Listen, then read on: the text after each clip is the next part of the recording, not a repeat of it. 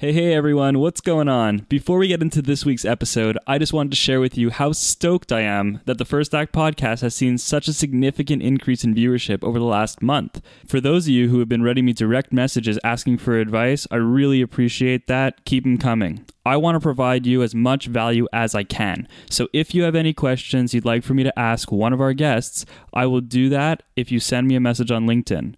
Today, we have Phil Ranta, an executive and futurist in the online media and gaming industry. As a pioneer in this field, he has worked with numerous companies, two of which were acquired in the past six years. Phil's path in this industry is extremely unique. He's worked at Facebook and also as a comedian for a cruise line. What he's working on now will be a major part of the future of social networking and gaming. This one, you don't want to miss. And now, hosted by Harry G. This is your one stop shop for hot talk straight from the top. Whether you're trying to build a job in pop, rock, or any other artsy schlock, here's your top dog with info that can't be bought, it's gotta be sought. So sit back, crack a six pack, because we're about to chit chat and rip facts. It's the First Act Podcast. Because so you must have grown up in the '80s then. Yeah, I grew. I was born in '82, but yeah, I feel like uh, I I feel like in a weird way I'm part of this weird generation where internet really started hitting when I was in junior high. Uh, grunge really started hitting right when I was starting to get into music. Like sixth grade is when like Nirvana started becoming big. Right. And then like right as I entered college, I was the first year at University of Michigan where Ethernet was in every room. So really cool. I kind of like was right right as I aged to certain trends, the important thing launched. And then of course when I graduated college, I graduated with a film degree uh, and 2005 was when YouTube launched. So everything kind of just like perfectly aligned for my career. So, you know, it's a lot of people are talking about right place at the right time, but there's certainly a luck component to it, right? When oh, you yeah. were born has a lot to do with the career path that you end up taking. Well, it's all it's weird because I feel like there's some people who are always looking for the new exciting thing and to lean into it and learn as much. And there's something of that of every generation. So some could call it luck, but you know, the fact that Bill Gates uh, was able to have access to one of the few computers when he was in college and then you know used it as much as possible if he was born 20 years earlier i wonder if it would have been another thing right maybe he would be like a radio guy or a television guy like I feel like there's some people who are just always looking for the next new. So people go, "Oh, that was lucky they were born then." It's like, yeah, but who would have known what they would have done if they were born at another time? You know. I will say this, even though I was did a lot of content in the past, I was a comedian for a while. I am deeply uncreative. I am not a creative person. I'm a logic person and I'm a puzzle person. So I was always good at like standardized tests. I would always like not have to go to math and still get an A because I didn't have to learn the formulas. I could just kind of reason it out in my head. Right. Um, but when I was in things like English class and I, you know, it, I I needed to find a way of thinking that worked for me in order to do stuff like comedy. And finally, I did. It's like if you view a joke as a puzzle instead of as something that comes out of thin air, you can actually do pretty well in comedy without an ounce of creativity. Wow. You know, a lot of people, I'm sure, um, probably a lot of comedians do think of it like that. Some successful yeah. ones, right? Because there's probably something formulaic. There's there's a lot of books you can buy that are like the seven rules of comedy and blah blah blah. But really, what comedy is about is having a setup that lulls people into an expectation and then there's an obvious answer and then there's a less obvious answer and then there's an even less obvious answer. If you keep following that trail down until you go from a to b and instead go from a to z then eventually you're going to land on the thing that uh, evokes a laugh. Right. Right? So it actually is very logical when you think about it. It's just like you, you need to constantly have your brain whir through those paths as soon as possible especially when you're doing improv which was kind of something i did for a lot of years so you go like, this is the obvious answer. This is the last obvious answer. This answer will lead to even more zaniness, and it seems right, and therefore I'm going with this. And you need to do all of that in real time. You know. Right. I loved improv. I did a little bit of improv in high school, and you know we were only like six of us, but it was so much fun. So six much fun. is enough for a team. You got a Herald team right there. Yeah. so let's let's kind of start at the start. So from what I can gather from what you've told me, from what I've seen on, you know, what's out there on the internet, you're from Michigan originally, right? Yep. Yep. Grand uh Grandville, which is a suburb of Grand Rapids, Michigan. Yep. So west Okay. side. Some of the best breweries in the world. Um, okay, so then then you studied at University of Michigan. What did you study when you were there?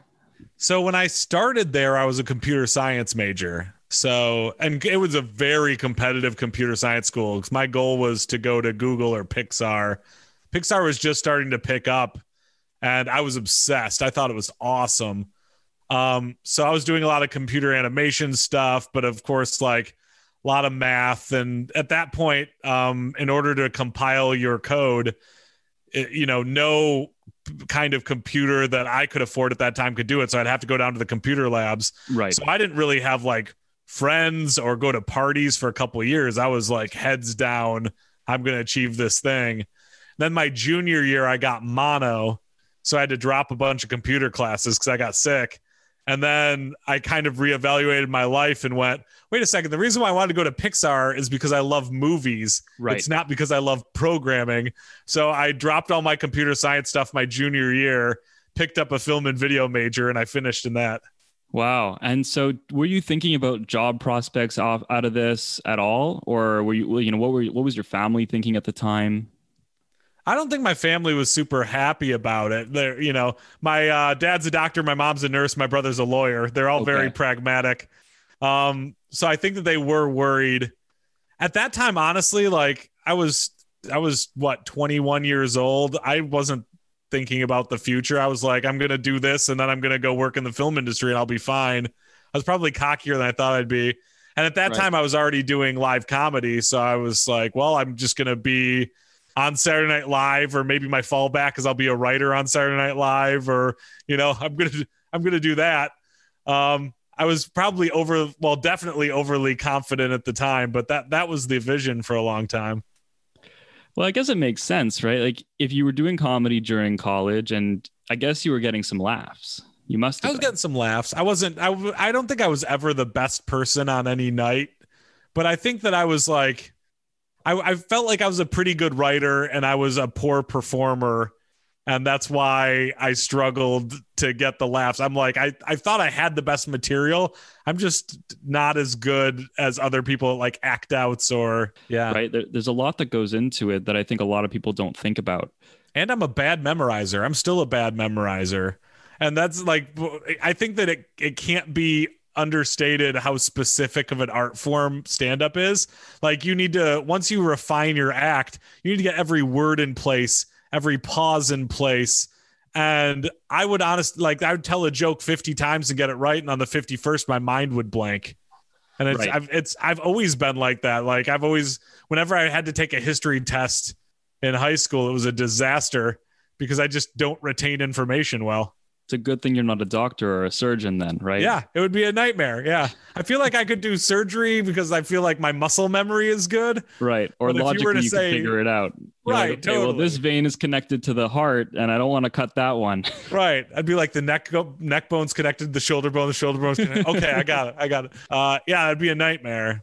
your study you switched from computer science to film and video studies Mhm. and you had this idea or this dream of being a of, of being a comic right or a Yep. comedic writer Yeah. so where did this take you after college So uh, while I was still in college, I was just shooting a bunch of stuff. Because one good thing about being in the comedy community, and especially having production skills back then, was there was no smartphones that were taking video. There was cameras were expensive. So the fact that even though I didn't have a nice camera, I had a camera. I was just shooting pilots and then going to the University of Michigan editing rooms all night and just churning them out. This was pre YouTube, so people Right. weren't doing this stuff. so this must have been early 2000s Yeah, I, I graduated 2005. right So okay. the only real UGC platform that had any traction was Newgrounds, um, which was all Flash stuff. And I did some stuff on Newgrounds, but I needed to pair up with an animator because I wasn't an animator. But I did some writing and voice acting. Um, but at that time, I I moved to Los Angeles once I graduated with a pilot in hand. I shot a pilot called Party Animals. So Reno 911 just finished season one. So the idea of like semi-scripted television was hot. So I did kind of a Reno 911, but about incoming freshmen who thought they were going to be like the kings of campus and they were documenting their their first year of college except of course they're freshmen. They're not cool Right. but they were all very pompous. Um so shot that went out to los angeles uh, and i got a job at a reality television company doing development which is a a thankless chore that pays nothing. We were just writing pitch bibles all the time. But meanwhile i was showing this to as many people as possible. And then after about nine months, it ended up selling to superdeluxe.com, which was Turner's uh, website for content, wow. where the goal was to upstream the good stuff to Adult Swim or TBS or TNT or whatever if it gets enough views. Um, but in the meantime, they were actually paying for content. So that's how I became a showrunner at 23 years old. wow. Can I ask what the deal was? Like when when they when they bought your script or they bought Yeah. your show? it was very complex because at that time I had a production company helping me pitch. Right. Um, and I learned a very valuable lesson about having contracts in place because as soon as the show sold, they were essentially like, well, we were the ones that went out and pitched it, and therefore we have ownership of it, and we'll tank this unless you sign this. So I got Wow. paid for the first run of episodes, I got paid $3,500 Okay. which at the time was life changing for me. I was making 400 bucks a week at this job, by the way. right. So 3,500 bucks was, I needed it. I was like sharing a bedroom that was a, in a very lousy apartment in Los Angeles. For how many episodes? It was for six short form episodes. So six five minute episodes. You know, you probably could have gotten more though, right? I think that the production, I mean, I never knew what their deal was, but I bet the production company got paid 50, 60,000. Right. and they were just that that was the money that was just like here you go you know they, Yeah, they he- needed to make it worth their time. big deal about this. He's not going to tank the deal. We'll give him enough that you know he's he's Yeah. a young kid. yeah exactly and as as i learned more and more in hollywood it's like it's not a nice business right people are going to take what they can take for the most part Right. people that they're they're not thinking equitably they're thinking about how they can get theirs and that company was thinking about that so no hard feelings i know i get it now i just wish that i knew then what i knew now i would have had my contracts in place before i let them start going out and helping me pitch So how did you get a company to pitch on your behalf? It was the company I was working for. So I showed him the pilot. They essentially said, like, yeah, it's good. We can kind of put it in on the stack. They pitched it to Comedy Central and at the time G4. Uh, there was a little bit of interest at both. It was actually like kind of getting some real interest. One one side note on that, one of the people who was an actor in it was a 23 year old Tim Robinson who now has his own Netflix sketch show. He was on Saturday Night Live for a season. Wow. So like there was there was actual talent there. And then the rest of the guys on it were great. Two of them started Go Comedy in Ferndale, Michigan, and um, Adam Peacock was in it, who's now an LA comedian. So there's like these people ended up turning out to be like heavy hitters. They were heavy hitters then, but they were also kids. Uh, but yeah, Comedy Central was a hard pass because I was not used to pitching and I did a terrible job. And G4 went pretty far, but yeah, just ended up landing at this digital platform. Which it sounds like it was still a pretty good deal, right? I- great. so many people will pitch their work and never find a deal, right? Yeah. Yeah. I mean, it, it really launched my career. I'm I'm thankful that it didn't go to TV because TV, although a great market if you can get in, it is not the kind of market where you can find stable work easily, right? Like Okay. maybe if you work in development or if you work, but if you're on the creative side, you can pitch a show, you can sell a show, it can run for three episodes, it can get canceled, and then you're right back to pitching shows, right? So right. And, and and I'm sure it's very competitive. Very competitive yeah. And i learned especially as i got older that i without some stability i'm really unhappy. I've got i've got anxiety. I don't like to not know where my next paycheck is coming from. So the tv industry might have eaten me alive but where i landed the digital industry right as it was starting to grow i learned a skill that not a lot of people had when i was very young and it really launched my career I learned how to shoot. I learned how the contracting process worked. I learned how talent releases worked, you know, like soup to nuts production. And that's how, after that show got canceled, how I ended up being the executive producer at a mobile phone video place called Viva Vision. So what was that like? You were you must have been pretty young. You were out of school and mm-hmm. now you're now all of a sudden you're executive producer. Yeah. Yeah, it was cool. I mean, this is the the fun thing about it is I was it's kind of like being the executive producer of a public access station. So not a lot of people were consuming mobile content at that time. It was pre-smartphone. Our main distribution was Verizon's VCast, which was mostly on flip phones running at 3 frames per second on screens about that big, but um, it was TV on your mobile phone for $16 a month. So they had like MTV and CBS and NBC, and they were doing like cut downs of The Office where you'd watch them in five minute snippets and the quality was terrible. But what we did is supplied the content for their verticalized channels. So we had a Latin youth channel, we had a, a, Christian youth channel, we had an extreme sports channel, and they were essentially like, here's a little bit of money uh, produce as much content as you can with this little bit of money and we'll keep paying you. So we decided what margin we wanted to take. The rest went towards production. And then I had a team of mostly 20 to 25 year olds who knew how to shoot and edit running around Southern California trying to figure out how to put together a content slate. And you couldn't have been more than like 24 or 25 yourself. Yeah. Yeah. Well, when I got the job there, I was 24 and I worked there for about five years. So that was most of my 20s. Yeah. What was it like managing people that were pretty much your age or just a little a little junior to you? I mean, in digital markets, everybody's young, or at least it used to be. Now it's starting to age up a bit. But at that time, if you worked in a digital department, nobody over the age of 28 was there, right? Because there just wasn't that, the money wasn't there, right? It was like a put in $1 and get $2 off part. It wasn't like uh, companies nowadays that are looking to like 5x the money on each employee. Right. So yeah, I mean it was it was cool. Frankly, looking back at it, I probably didn't know how to manage people well. And I think that it I probably lost some good employees at the time because I was just guessing at it. I was reading the management books, but like I didn't know how to deal with employees not getting along with each other and how to, I would mostly like put them both in a room and be like, "Hey, stop it. You're slowing us down." you know, and that's probably not the way that I would do it now. But, you know, it did teach me how to manage people. I just had to do trial by fire. There are books on that now. Like I've read like, you know, conflict resolution books and you know, there's mm. seminars about it, but like it's it's way different in practice, especially yeah. when you're, you know, you have relationships with each person. You're not a third party coming in. I just noticed we didn't actually do a, a little bio on you before before we come back into the story.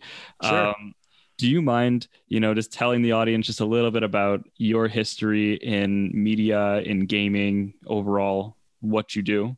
Yeah so i'll zip through the stuff we got to already. So um, grew up in michigan went to university of michigan computer science to film and video uh, aspiring comedian started doing digital jobs by day doing comedy by night um, went through the mobile thing. iphone came out tanked viva vision um, and then I got into, uh, I was the first head of network over at a company called Fullscreen.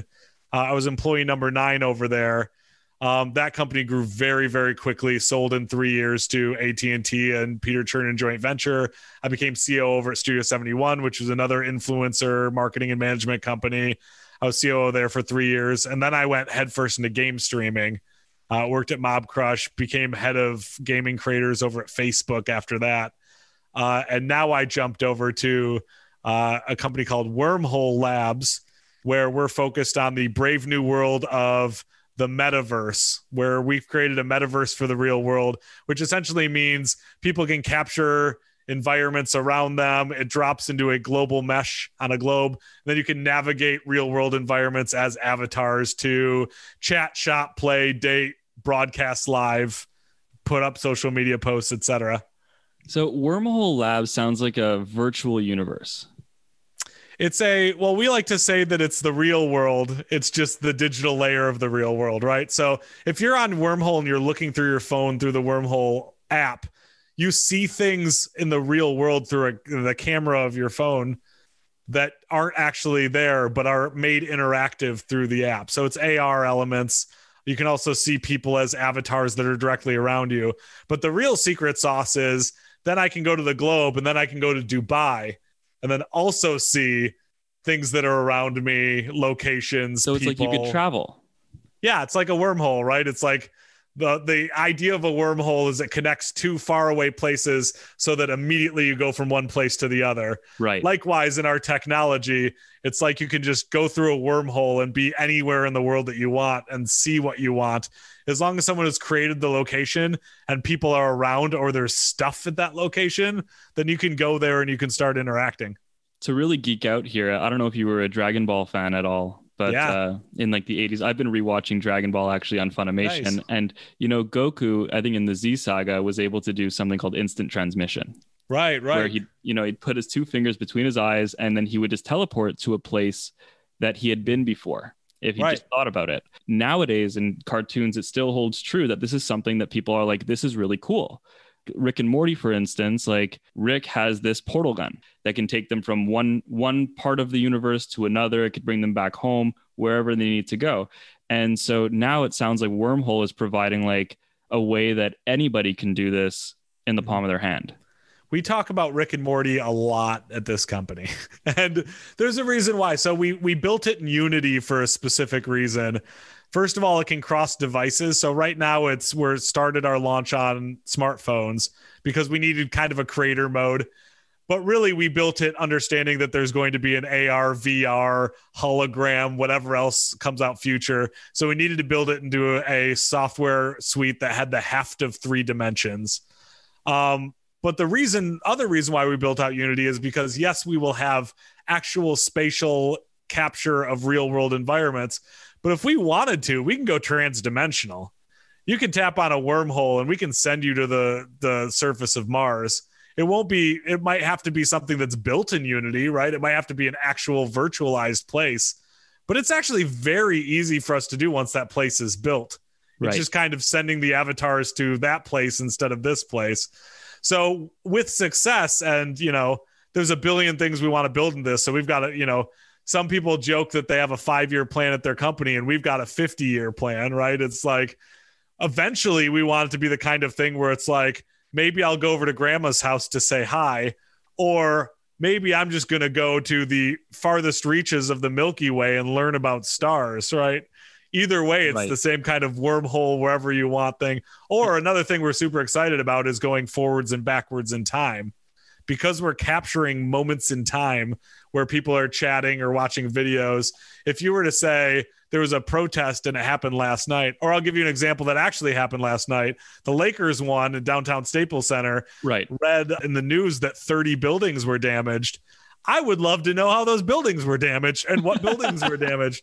I would love to be able to go into wormhole, go back in time 15 hours, see the avatars that were walking around at that time, see what live videos were being taken, and kind of experiencing it as if I went back in time and I'm actually there.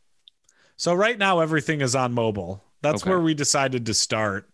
Um, but we're building with the plans of having it be accessible to all. And frankly, when you when you're sitting in a position like mine where you're COO, a lot of my job is ruthless prioritization, right?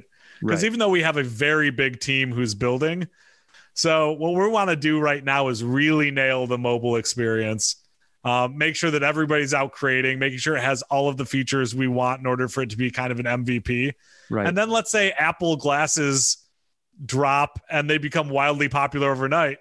Well, you better believe we're going to be hiring 30 engineers then to do nothing but build that out, like Right. take out the bubble layer, but keep the content layer and just have that become the number one content engine for Apple, right? So, right. I mean, we're we're very conscious about how we're building for a future of AR, 5G, devices unknown, spatial capture, cloud anchors, like all of these things are things that are going to make our product better and we know they're around the corner.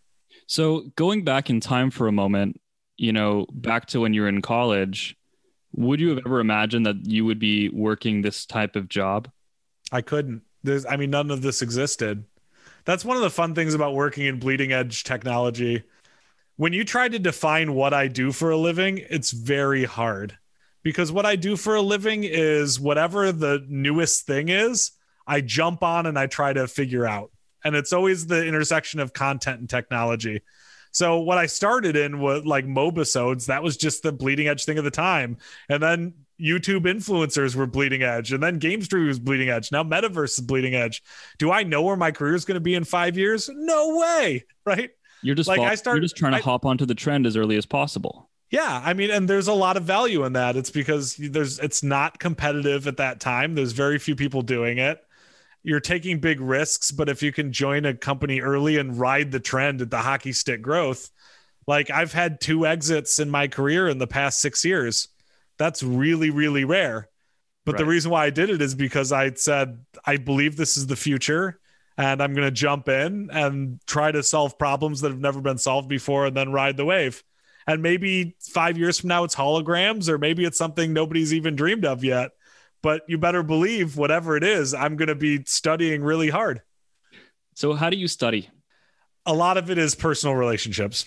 So I know a lot of other people who are interested in this space, and we do a lot of talking and sharing articles. Um, I'm in a WhatsApp group where it's essentially all kind of tech media futurists, and we all share our LinkedIn posts and we also share kind of big industry trends, and we look out for each other, right? Like these are all people who, even if I've never met them face to face, if I hear their names, I will put in a good word because they they care deeply about this.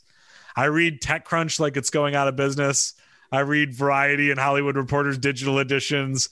Tubefilter has been huge for me. I'm subscribed to about 50 newsletters. Like when I my hobby is is this as well, which I think is helpful because I work hard and work is hard, right? Especially when you're in a new startup and I've got a baby at home and a pregnant wife and that's all hard.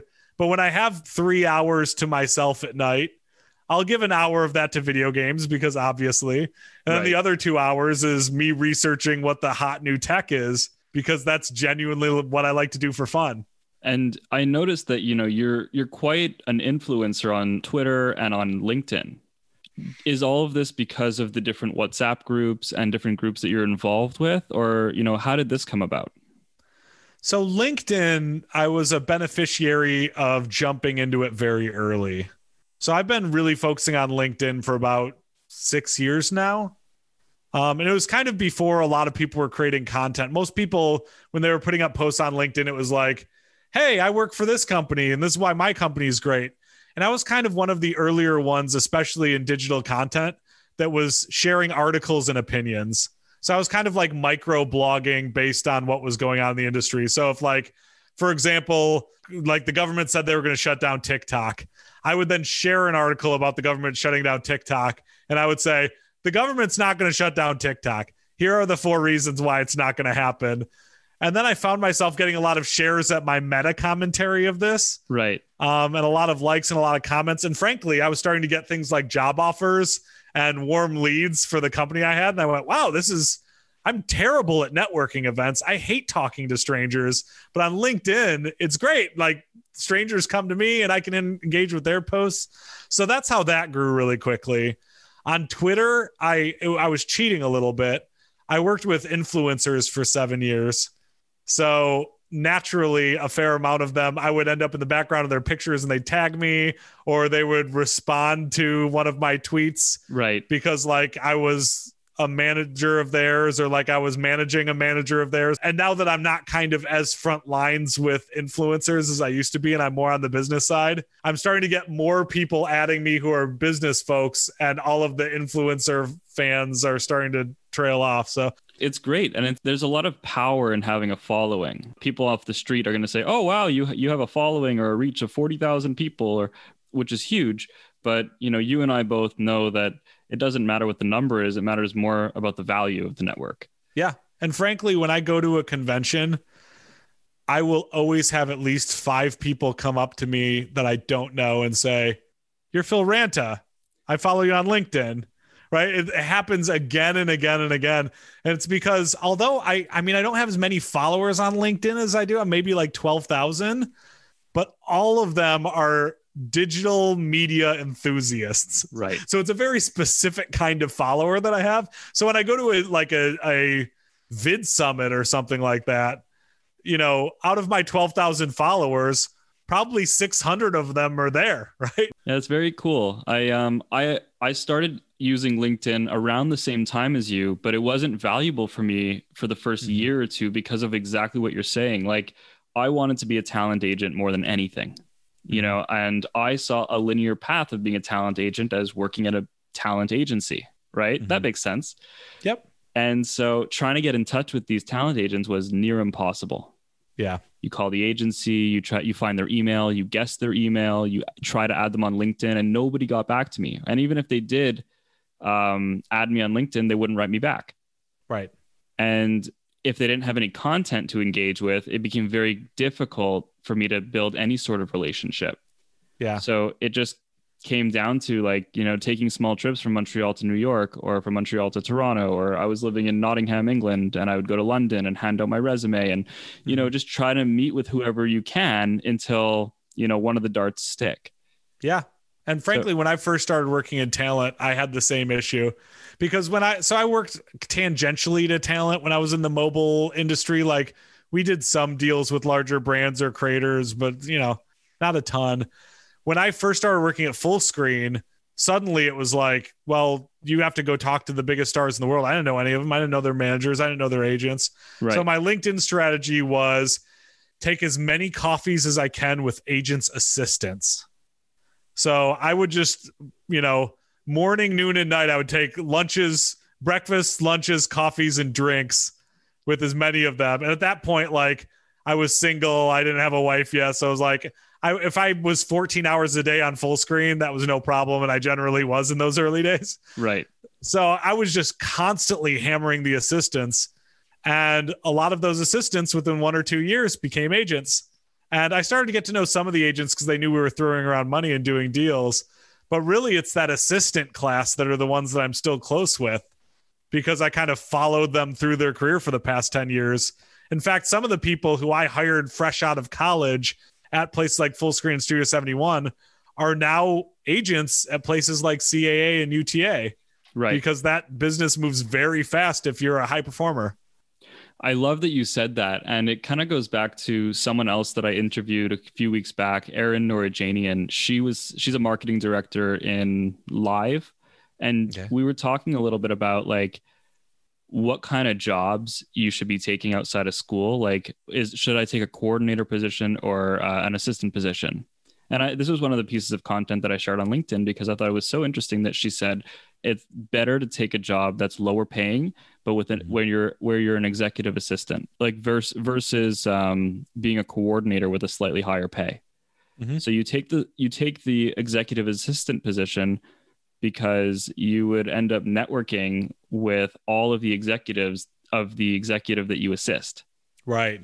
And then Right. when you get promoted, you have all of those contacts plus all the contacts of other people who are coordinators and assistants. Yeah. Well, I got one piece of advice early in my career that I think is kind of relevant to that conversation that's really followed me through, which is the difference between somebody who moves up in any industry and the people who don't move up is what you do when everybody else goes home. Right. The vast majority of people have jobs, and even if they're passionate and great during their jobs, they're waiting to get in the car and go home. Right. Whereas I treated most of my career as if everybody else is working eight to five, I'm working eight to six. And what I do in that last hour is go take my A work to an A plus work. And if I don't have any other work to do there, I walk around the building and learn. Right. And that's part of the executive assistant thing, right? Is like education in the long run is far more valuable than the paycheck now. And like I said, my first job out here is $400 a week in a place like Los Angeles, I was sharing a bedroom. There were nights where I did not have money for food. And my luckily one of my roommates was a PA on sets. So Yeah. he would take all the extra food at the end of the night. So if they like had Spanish rice, we'd eat that for a week.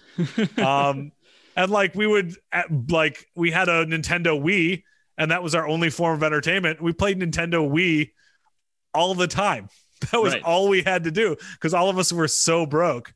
But also at that time, I was trying to be a comedian. So I would go to work, I'd work 10, 11 hours a day. I would, you know, come home, grab food, or just like grab something on the road or most of the time just took something from the kitchen at work, like take three granola bars. And that was my dinner. And Some- I'd go straight to the comedy lunchbox doesn't have their name on it. Oh, they're a sucker. I'm like, I'm broke. I need this more than they do. So here I go. But then I would go straight to the comedy clubs and then I would, you know, put your name on the list, wait three hours, get your five minutes of stand up in, hang out with the club promoters afterwards to see if you can get more time, and then be home at 2 a.m. and repeat. So right. I probably could have been better at video games if I didn't have that part of my life. But, you know, through my 20s, it was when people say, well, I work 12 hour days through my 20s. I'm like, well, if you combine my work and then my extra work of comedy, I was working like 16, 17 hour days Right. most most weekdays, right? With- and then on the weekends, I was doing comedy. Yeah. Which is which is actually surprisingly pretty normal in Mm-hmm. cities like New York or Los Angeles. especially when you're kind of dual tracking goals, right? So I had to work harder, right? I was like writing jokes at my desk at work, hoping my boss wouldn't see, trying to memorize it as I was driving to the club, and then, you know, see if I could spit it out, you know? So at what point in your career did you decide to work on a cruise ship? Because that's so unconventional for somebody of your position now. Yeah. It was um uh after the mobile phone job ended. So the smartphone the iPhone came out and it just tanked our business because people weren't paying for content anymore. Apps were free. Yeah, who Right, would pay so- 16 bucks a month to use a Nokia Right. flip phone to watch a 5-minute blurry Spanish video? Right. Totally. When you could download at that time, you know, for fifteen dollars, you can get a Hollywood movie that actually looked pretty good on your phone, right. Like we were Right. screwed. There was no chance. And They there was also doing- piracy. Yeah, totally. Yeah. They could pirate things. There was ringtones and wallpapers where you know we were able to charge $1.99 for those things before, and now they're free on the iPhone. Like tanked our business.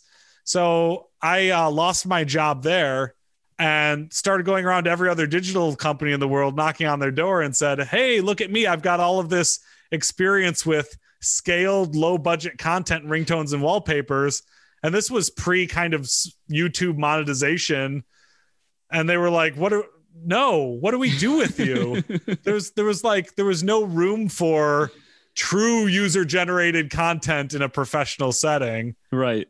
So I I had to adapt. So immediately I went I started auditioning for like acting roles and I was a terrible actor. It was totally embarrassing. I tanked on every single one. I was like submitting writing packets.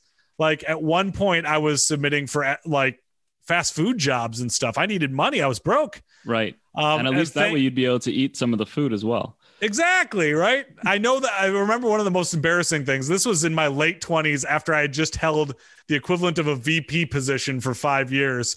Uh, I applied at a grocery store that was across the street from where I was living, and they rejected me because I couldn't speak Spanish as well as English. And I'm like, I am 28 years old, and I I was just handling multi-million dollar budgets, and I can't get a job at a grocery store. Like, Yeah, what- stocking I- the shelves or or bagging someone's groceries. Right. I didn't like I didn't know what to do. I was totally screwed. And thank God I was performing at Second City Hollywood a lot. Um, and I had a regular Saturday show with my uh, improv team, and we were getting to be pretty well known. And they did cruise ship auditions. So I just took a shot and I acted my ass off for a couple hours. And luckily I got it. And it, it really did save me. It didn't even pay that much, but it was enough to just kind of get by. And while I was on the cruise ships, I was beefing up what I needed to fill in in my digital world, which at that time, it was t- in 2011, I decided to start a podcast network because I was like, podcasts of the future. And of course, I was a little too early. I started something called Comedy Podcast Network, aggregated together five podcasts, and started going out to brands and saying, like, we've got a combined listenership of 60,000 streams a month. Will you pay for this? And at that time, no one was advertising a, Right. a non celebrity podcast. So door slammed my face, couldn't get that off the ground. But after my second cruise contract, that's when I found a job at Fullscreen, which frankly at that time was such a small company. I was essentially jumping in at entry level there too. Nobody was making money there, but mm. it grew around us. And then finally I got back to making enough money to live. You know, I, I want to talk about this cruise ship thing a little bit more. Yeah, totally. So, which cruise line did, were you on? This was Norwegian Cruise Lines. I was with the Second City Troupe, which was kind of part improv, part sketch, and then in between miscellaneous like they would do like dancing with the cruise ship stars and the comedians would be the judges and you'd make jokes and you know that kind of thing Right. How many hours a week did you work? Because I've been on cruise ships before. I've been on Norwegian cruise lines. I might have even seen one of your sets. So Sure. how many hours a week would you would you guys normally work? five which was pretty nice so even though i complained about how little we were getting paid if you looked at the hourly it's probably a better paying job than i have now um, but yeah we would do two main stage sketch shows which was amazing because the you have a captivated audience you're at sea so you'd have audiences from like 800 to 1200 people Right. which if you weren't a celebrity comedian you don't get that anywhere No. else it sounds like a phenomenal job. it was great. And then you did uh, two one hour improv sets at the bar, one family show and then one adult show. Even though you can't really be that adult, it was like you could do sexual innuendos and, you know, it was a little more fun. And then we Right. did a murder mystery improvised luncheon, which was like semi scripted, like you kind of knew the path. And then you'd have like audience members fill in suggestions for things that would determine the outcome of the murder mystery. and then the rest of the time, it was like Gym Tan Laundry. I sat in my room, played a lot of Nintendo DS. I read a ton of books. I watched West Wing seasons one through seven all the way through in two weeks. That's a dedicated, that was like 11 hours a day of watching West Wing for two straight weeks. That's great. Like you just had all the time in the world. You didn't have internet. You didn't have phone reception. You were just like, it was just you and whatever you can do on the boat. But the reason I wanted to ask about it is because, you know, you worked so few hours and you had a skill set, a unique skill set where you're an entertainer and Mm-hmm. you only had to work a few hours, you're getting paid pretty well. You're, you know, it's free room and board, right? Because you get all the, all the food you want. all the buffets drink. you want too, which is why you have to go to the gym so much. You're so sick of the food by the end because it's pretty greasy cruise food. Right. Like I would just go like fill a bowl up with spinach and put some vegetables on it and then go back to my room. yeah, like how much like uh like uh chicken tetrazzini can you have before it's like I just can't. I no more. but it sounds incredible because you're getting paid, you're performing to a wide audience, you're getting to travel, and more importantly, you have the time to devote to reading more, to learning, to strategizing. And especially nowadays, if you had that free time, you could probably do a lot of more work remotely. Yes. Yeah. Well, from what I hear on those cruise ships now, they have better internet than they did back then. So, like, I can't even imagine what my life would have been like if I would have gone on the cruise ships. Well, if the technology, I couldn't go on now because I got wife and kids, but if I could do like the equivalent of that with the technology of now, I probably would have taken freelance digital optimization gigs and I would have been making thumbnails for YouTube channels and I would have been like, I had Or Photoshop skills back then. Yeah, Yeah. totally. Like I did learn a lot during that time, but you know, you put your career on hold a little bit when you're literally out in the middle of the ocean. Right. So can't network, which is really tough. Like you can't take as many side hustles, which is tough. but now and you it's can. like, yeah, now you. I mean, now you could. I if I could work on the cruise ships now, I'd probably be making my cruise ship salary, and I'd probably be working another forty hour a week job. that's brilliant. I think that that's that's an untapped market. It's a hack. It is. It's a total hack. you know, coming back from the cruise ship, you said that it kind of put your career on hold. You know, you had this VP position at Viva Vision that you know meant nothing to a grocery store, but Right. then you, then you ended up as VP for Fullscreen. How did you manage to get that job, having like a three year hiatus from anything media? I was fortunate in that I still had skills that not a lot of people had. And that's that I knew digital platforms inside and out. I understood algorithms, I understood thumbnails, I understood titling. I knew some people in the kind of creator world. Um, I had done a lot of YouTube videos, I'd uploaded a lot of YouTube videos. I know what works and what doesn't work. So the fact that what Fullscreen was doing was completely new and there was very few people who like nobody was managing digital talent at that time very few people actually had professional experience in digital content like i was a little bit of a unicorn Um, and finally, just the industry caught up to the point where I was employable, right? Like before Right. that, there was just no way to make enough money to employ someone in it. But YouTube had their monetization program launched. There were stars that didn't know what they were doing and they needed somebody to come in and help. Um, so yeah, they hired me in and told me to start scaling a team, and it happened very quickly. So, you know, landing a job like this, I presume that your, you know, your lifestyle changed a little bit. You know, I, you don't have to get into specifics about a salary of like a VP position, but how did your lifestyle change a little bit? Yeah, I mean it was so it was incremental. When I first started working at at Fullscreen, it was very much an entry level salary. At that point, they had a million bucks from Chernin to start the thing. Nine employees, one room office out in the Hayden Tract, one bathroom. The place always smelled terrible, like a tiny conference room that fit about five people, and like one phone room. Like it was that was about as scrappy as a company could be. We're sitting at picnic tables. We're bringing our computers from home, right? Right. So like my lifestyle at that point didn't really change. I was making more on the cruise ships than I made, you know, starting at Fullscreen at that point. Right. But as the company advanced, to the credit of the executives, they realized the value of their employees and they started funding into their salaries a bit more. So they I finally got up to, you know, it took about a year for me to get up to what I was getting paid at Viva Vision. And then it took another year after that where I was getting paid, you know, more, not significantly more, maybe 30% more than I was getting paid at Viva Vision. right. And then by the time it was like acquisition time, I had early stock options from the place, and then that's where that's where it all becomes worthwhile working at a startup. But yeah, my lifestyle really did go from having to have three roommates all the time and you know constantly worrying about budgeting to finally me getting my own apartment. The first time I ever got my own apartment, I was 31 years old. And but very quickly after I met my who is now my wife, so although I had my very own apartment, I was I wasn't alone alone. And then yeah, we went straight from that apartment to renting a house and then we went straight from renting that house to buying a house and that's, you know, that was the progression. Great. And it's interesting to hear that because especially a lot of the listeners that are tuning in week after week, you know, they're either in college or they're just, you know, they ha- they go to New York with a dream or they go to LA with a dream or Nashville with a dream and you know, these markets for for what people are paying for entry level, it's it like you know it's just not enough to live. Yeah. So to to open the kimono a bit, I think my first apartment out here it was a two bedroom. I think it was fifteen hundred bucks a month all in. And one guy had a good enough job where he had his own room, and I think he paid seven hundred dollars of that.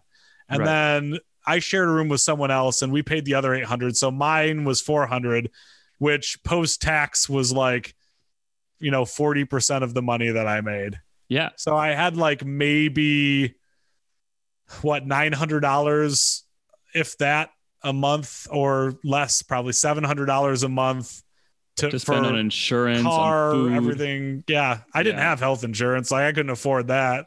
In I- fact, I didn't have car insurance, but don't tell the cops. Uh, I just drove my car illegally because it's like I literally couldn't afford it at that time. Right. I needed to have a car. So When yeah, I- I can't even imagine going out here nowadays. Like I'm sure that four hundred dollar a week jobs can't exist out here anymore. Well, it's probably 500 bucks a week. right, exactly. Yeah, exactly. In Los Angeles, like it's if you're making 60 grand a year, you're struggling. right. If you're making 60 grand a year and you have a child, you're starving, right? It's like there's just the cost of living in Los Angeles is so high that like six figure salaries or at least a six figure combined income is like that's what you need in order to have a family. Right. And that's hard to come by. You need to have real skills and you need to be a graduate of a college or you need to work your way up and be scrappy or have three jobs or drive Uber. That's the only way you can make it. Right. 80 grand a year in New York, you have to have roommates unless you want to live, you know, in, unless you're going to live farther out of the city. But if you want to live in Manhattan, you need, you're going to have two roommates and your guys are going to be paying 15 or 1600 bucks each per month. Right. And it's not going to be a, a nice spot. Right. Totally. Totally. yeah. No, it's it's really true. And frankly, it's what's unfortunate about that is it makes generational wealth more important. If you're if you're a kid whose parents are wealthy enough to pay for you to go to New York, then you can go be a talent agent or you can go try to be an actor. Okay, so I actually I just started asking audience members if they want to share questions. Mhm. Um, so I have a question from Megan from New Jersey, Mhm. and she wants to know what, in your opinion, virtual experiences play in the next five years for the the video game industry. Ooh, big question. Big, big question. I'll, I'll start with VR. So, VR is still having the hardware issue where just not enough people have the hardware. The Oculus Quest 2 is quite a leap. And naturally, I work from Facebook Gaming. I'm biased. I got to work closely with the Oculus team. Um, but it's finally getting cheap enough, lightweight enough, and having enough AAA experiences that I think it starts to become viable, although I don't think it's going to hit mass market. Um, I think AR glasses have a much better chance, which, although not fully virtualized environments, it's like an enhanced environment. And the reason why I see that as being more valuable is because VR is trying to replace your TV, AR is trying to replace your phone. And the phone is just a bigger market right now, and it becomes more useful with utility.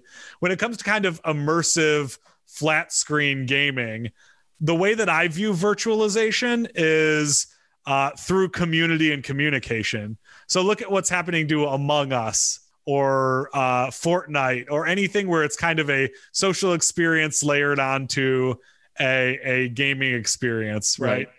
This is going to be the new living room for especially kids because they're going to go home and instead of saying, I'm going to go over to Billy's house and play, I'm going to say, I'm going to meet up with Billy online in this virtualized environment and we'll just have context to have fun together, right? To me, that's about as virtual as it gets. Sans putting on a headset and like living that, right? Which I think is a little ways away. Right. Um, so I think we're going to see immersion go deeper and deeper and deeper and deeper. Frankly, that's what we're doing with Wormhole, right? Is we're just trying to make the immersion funnel deeper. Like, I want to go online shopping. I don't want to go to Amazon. It's just a feed. I want to go to the small businesses that are right down the street from me. Hey, I can go into Wormhole. I can go doorstep to doorstep and I can go shop, right? To me, that's about immersion and being able to talk to the shopkeep and say what's in the inventory. You're watching a live broadcast from the shopkeep and see what's happening right there. Like, keep going down the immersion funnel. And that's exactly what virtualized environments and gaming is going to look like. I actually want, I want to build off of Megan's question. You spoke a lot about trends throughout your career and hopping on to those early and sort of doubling down and learning as much as you can and building community, which I think provides stability in itself. But how do you know the difference between a trend and a fad? That's a great question. And frankly, I have thought that trends were fads and I've thought that fads were trends a bunch of times in my career. Most famously, if you go back through my LinkedIn, maybe three, four, five, probably five years at this point, I blasted Snapchat when it came out. I was like, ephemeral con. Why would anyone make ephemeral content? That's ridiculous. Like it goes away and then you have to make more. Ugh, too much work.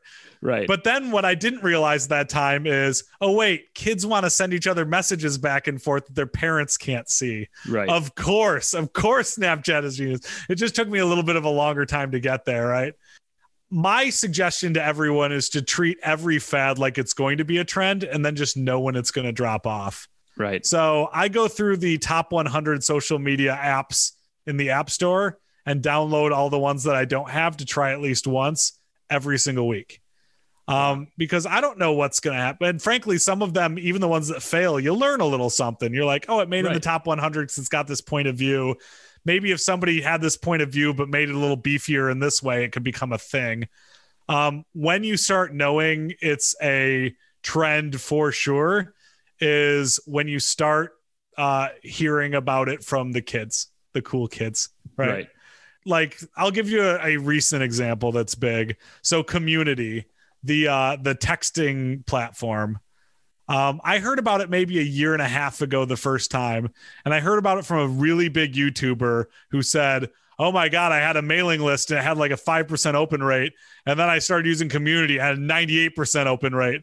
And as soon as I heard that coming from a popular YouTuber who was using it, I was like, if I had enough money, I would be investing all of it in community right now. Right. Now Barack Obama's on community, right? Like it's it's huge. right. Um, but yeah, you kind of have to like feel the vibe of the world. Like, don't get too sold on the BS from the investment community or the BS from the pitch. Something's not it until it's it. And you've got to wait for it to be it. And the way that you know that it's it is when the it people are talking about it. And how do you know that those it people aren't just influencer marketers, especially since you come from that domain? I don't trust anything that's paid. Right. Nor should anybody. I think media literacy is one of the biggest issues we have globally right now. Is like people don't know what's paid and what's not. They don't know what's true and what's false. They can't tell the difference between good content and bad content. And that's a huge issue. What I've learned is if anything is sponsored or if anything feels like it might be sponsored, to immediately ignore every bit of messaging about it, no matter who the person who's saying it is. But what I do trust is if I'm at VidCon and I'm walking down the hallway and a manager who manages three of the biggest YouTubers in the world comes up to me and says, Yeah, I'm getting all of my guys on this thing. The reason why they're making three times as much money on this thing than that thing. Right. That's when I go really deep in and I'm like, okay, I need to research everything. I need to reach out to the CEO of this company and congratulate them on all their work. I need Right. to ask how I can help. Right. That, that's when you, you can be pretty sure. And I'm still wrong a lot, but that's helped me really kind of ride trends in a smarter way.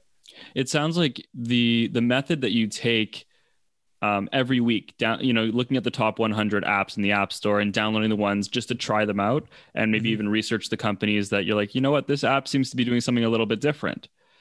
That's a really good way that costs nothing to Yep. all of you out there that are listening to you know whether you want to get into gaming into app development into film and tv you know these are really great skills that you can develop now and a lot of great knowledge that you can gain Oh yeah, you're right. It's free, and frankly, every all education is free now.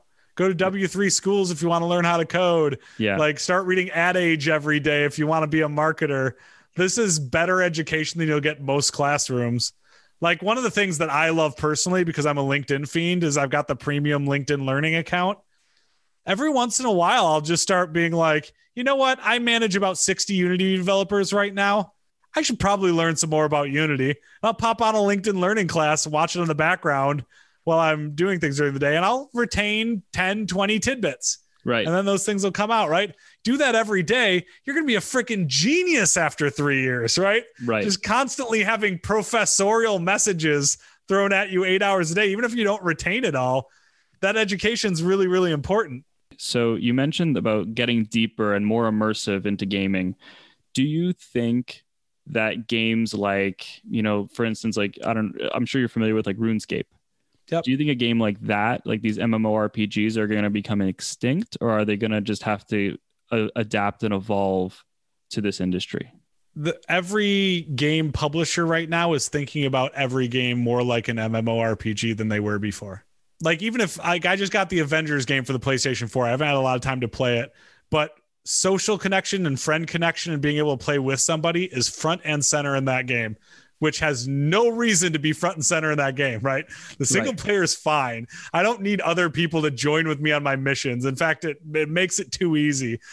But the reason why is because every platform is realizing that the way that you get retention and the way that you get friends to encourage friends to buy other buy their versions of it is by making sure that your social elements are there, right?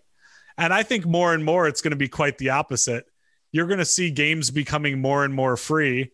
You're going to see microtransactions becoming more and more important, and you're going to see social factors being put even before the gameplay factors because everyone wants to be a platform, not a game. Fortnite is a platform, not a game. They've got their creative mode. You can hang out. You can do whatever, right? Like they can build even whatever the hell they want on it. Yeah, totally. The Travis Scott concert was huge and it was fun. They did Yeah. a great job with that thing. And they're going to, uh, everybody is now saying, huh, how do I become like Fortnite through the lens of my idea? Right. right So yeah, I think that you know what people should be fearing more than anything is the Facebooks of the world, or for that matter, the wormholes of the world, thinking about the Fortnites of the world and the Roblox of the world as competitors. Because as social moves towards a gaming context more and more, is there room for just social? Right? Maybe. right But frankly, if I was 15 right now and you were to say, "Hey, do you want to go on Facebook and like leave a post and chat?" or do you want to chat with your friends while you're shooting other people and having fun and have this context? Right. No competition there, right? But also social time in gaming has always been a thing. Like I don't I don't know if this made its way up to Montreal, but I grew up in Michigan. Euchre was a very big thing. It's a card game played with four people. It's kind of like Hearts. Um, okay. My grandma, who's now 90, uh, we would play euchre with her. The reason why we'd play euchre was not because of playing euchre. We'd play euchre because it forced four people to sit around a table and chat with a very easy game that everyone knew how to play well. Like we didn't care who won. It was just our social time. And now that we've got this hyper connected world, you can have your social time just like my grandma did and just like she probably did with her parents, right? Like board games, right? What why do parents want to play board games with their kids? It's because forcing everyone to get together and be social with each other. Right. So like this isn't new. Like people have always used gaming as a context for communication. What it is now is hypercharged because you can drop in on a Fortnite where you're playing with a hundred people at once instead of playing with six people in Monopoly. Right. Um, and you don't necessarily need to know them. So you're forming new social connections, which is hyper, hyper, hyper valuable. Well, Phil, I can bend your ear all day and ask you questions, but, but I, I know you're a busy guy. I thank you so much for being on the podcast and sharing your story. Yeah, you bet. And if you want to know more, I'm at Phil Ranta on all social platforms. Thanks so much, Phil. You bet. Thank you. Hey, what's going on, everyone? I just wanted to take a quick moment and shout all of you guys out who have been tuning into the podcast week after week, especially those of you who have taken, you know, 30 or even 60 seconds out of your day to write me personally on any of these socials on Facebook, Instagram, LinkedIn, and really, really, really those of you who have left me a review on Apple Podcasts. I love that. Thank you for sharing your love and expressing how each episode has positively affected your path. The whole purpose of this podcast is to bring people up, give them great resources. So, thank you so much. This is the kind of support that's keeping me going. Lastly, if there's anybody that you know that has an inspirational story that would maybe make a great guest, please reach out to me on any of our platforms and I'd be happy to get in touch with them. Again, thanks everyone. Much love and stay safe.